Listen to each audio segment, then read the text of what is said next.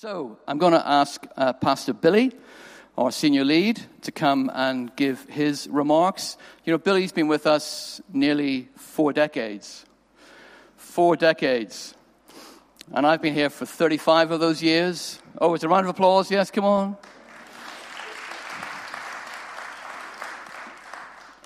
And it's a bit weird, but this will be the last insight meeting that Billy will be in his senior role at All Nations. So it's a bit of a milestone moment for the church as Billy comes to speak to us. So let's welcome him to the stage, our senior pastor, Pastor Billy Finney. Praise God. Thank you, George. Today it's not an AGM, An AGM means business and it's boring. This is about kingdom business, amen. And uh, we want to inspire you, we want to encourage you, we want uh, just, well, we're always accountable uh, with everything that goes on in the life of the church, and particularly its finance. But it's not just about finance, it's about mission, it's about heart. And uh, I just want to bring you a little word, and then Keith is coming uh, to join me uh, just to inspire, just to talk about uh, our plans, our strategy. But we want to give God thanks, amen we want to thank him because God is so good.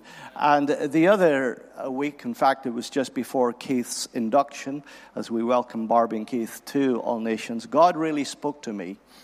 Um, just, I know we, we often refer to it, but this really was a rhema for me. And I believe it's, it's, it's a word for the church, an encouraging word. And God said, Do not remember the former things nor consider the things of old. Behold, and here's what really grabbed my attention God said, Behold, I will do a new thing. And in some versions, it talks, I am doing a new thing. And the emphasis really is on Yahweh, that God is I am, that God is present, amen. He is eternal, and I am doing a new thing. It is Yahweh who is in control, amen.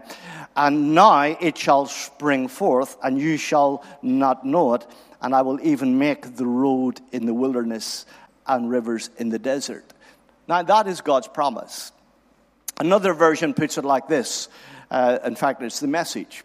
And it puts it like this uh, Forget about what's happened. Don't keep going over old history. Be alert, be present. I am about to do something brand new. I love that. Now, we thank God for history. Amen. We thank God for our memories of the past. We thank God for what God has done in our midst. But we don't stay there. Our past should spur us on to greater things and a greater confidence that God is, I am. God is, I am. He is about to do a new thing. And looking back, we have seen God's goodness and God's faithfulness, but that should give us confidence to to embrace the present and to move on to embrace the future.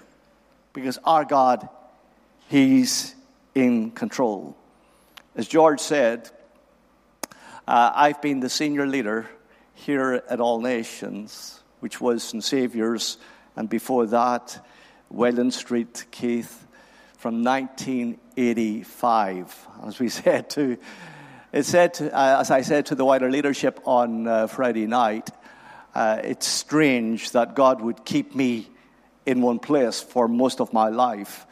Uh, and strange that Keith and Barbie should come back and join me at the end of it all. But God is in control, amen.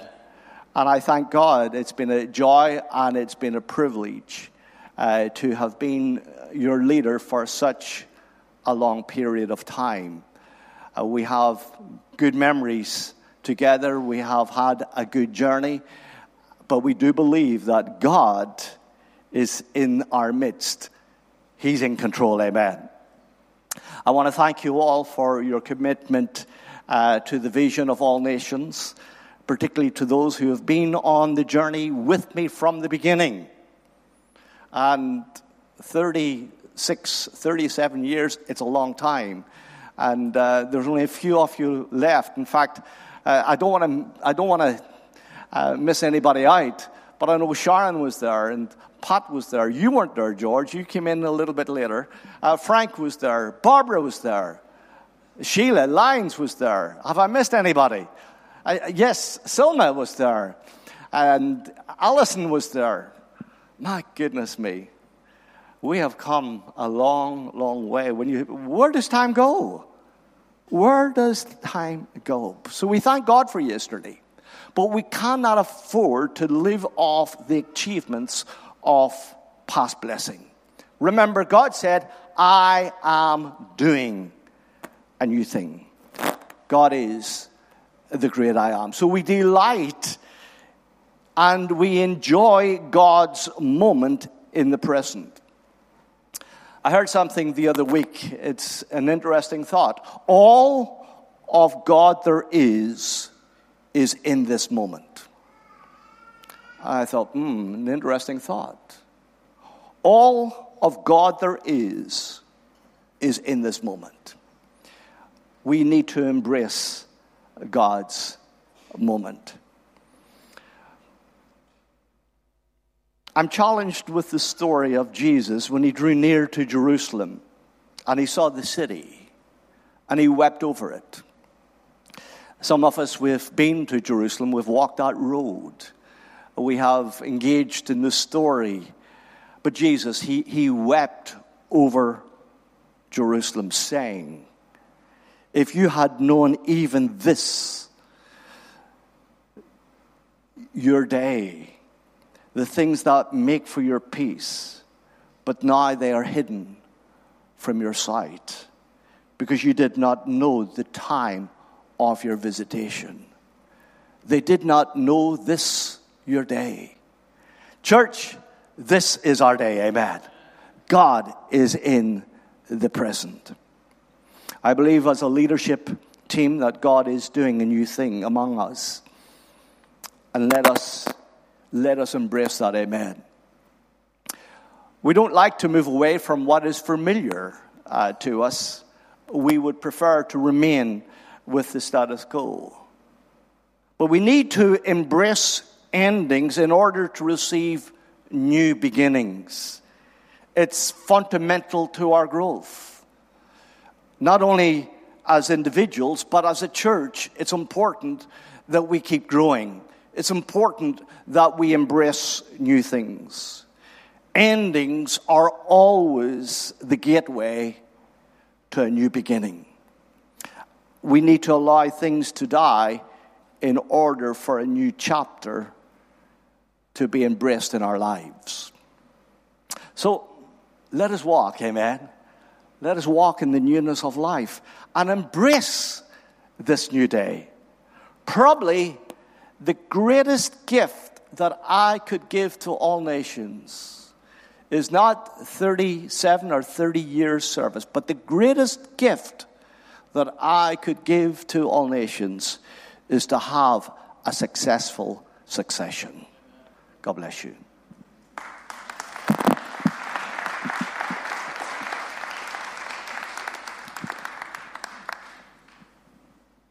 It's good. I'll keep saying it because it's true. But uh, God is good. Like so, Billy took me by surprise there because he was quite short, and, and that's not a comment on his stature. You understand? That's just. Uh, I, I, was enjoying. I thought, oh, we're, going somewhere, and then he'd, he'd finished.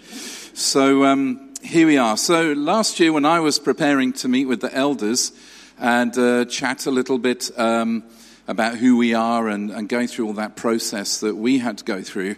Um, uh, they requested that I sent them a document uh, including my vision for the church, and, and I'll tell them what I told. Uh, I'm going to tell you what I, what I told them. I didn't really have a vision for the church, to be honest, because we were sort of, you know, up to our uh, eyeballs in, in what we were doing in South Africa. Um, and I thought it might, might be wise to just share some of those principles with you so that you know a little bit more about where I'm coming from um, and where we potentially will end up in the future. And so, uh, the first thing I want to highlight is the difference between unintentional and deliberate change. Some changes um, will come, and we need to recognize that, that change is, is a constant in our lives. Things change, don't they? Things are, are always changing, and we, we have to learn to embrace those things. When, when I talk to people in church, what I discover is everybody wants change as long as it's the other person that has to change. We, we all want something changed as long as it's someone else, but not our thing. But we all have to change and develop, and if I can use the word in the right sense, evolve into what God has for us. But some changes will be unintentional. Um, I'm not Billy, Billy's not me. Um, you know, we're, we're different, but we're similar. Hallelujah.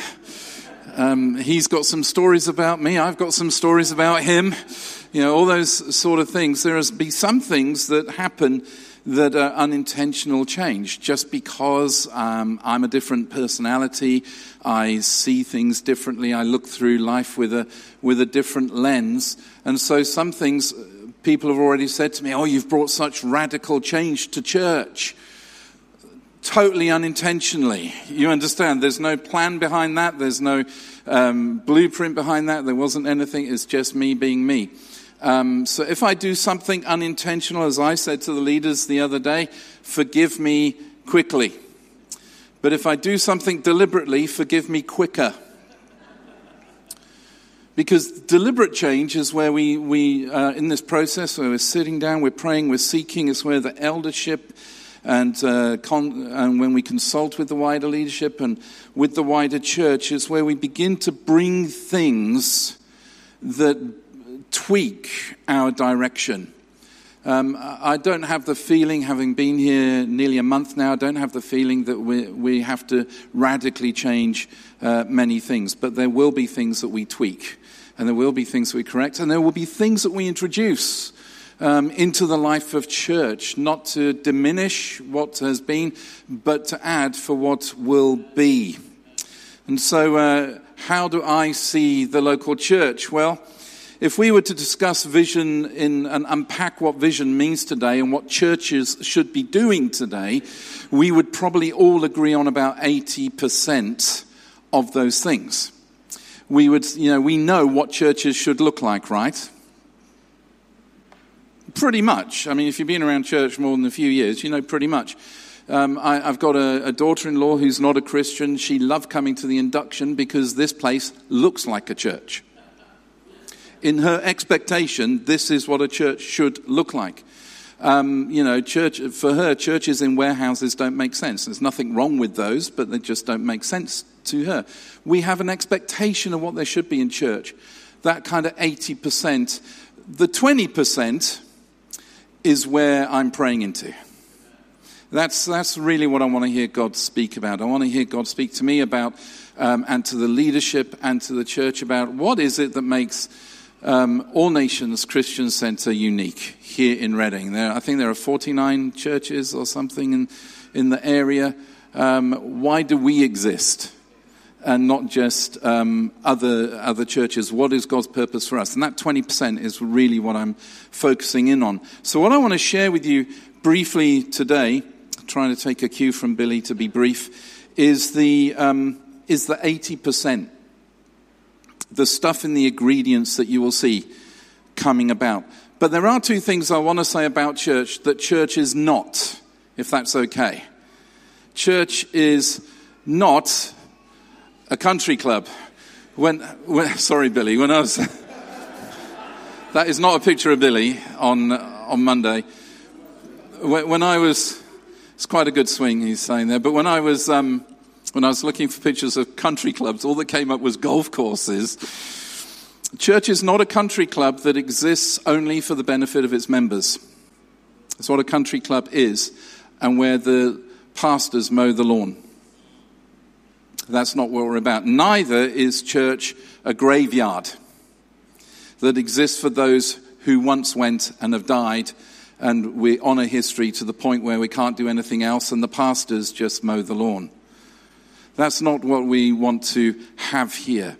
Now, if you're going to say what is church, I'll share the 80% kind of stuff with you now. But what we want to say is we don't want to become exclusive and we don't want to die. Does that make sense? We're not an exclusive community in many, many ways. And so, uh, as we proceed, what is the 80%? Well, the 80% is I believe every church should be a growing community.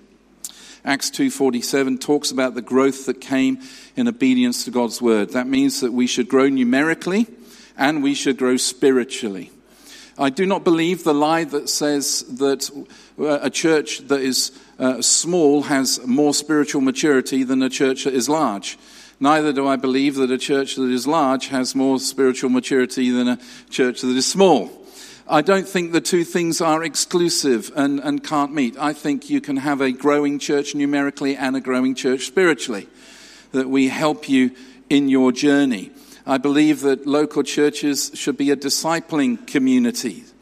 That where we are inputting into lives, given the societal changes around us and, and some of the activism that we see at the moment, it, those things affect us in our workplaces, they, and they can affect us in our practices in church. But I want you to know I want to build stronger disciples so that you are able to stand when all else is done.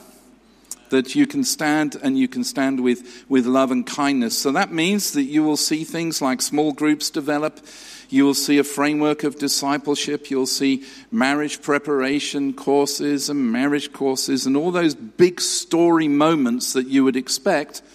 But I also believe that the best discipleship is done on a one to one or a one to two basis.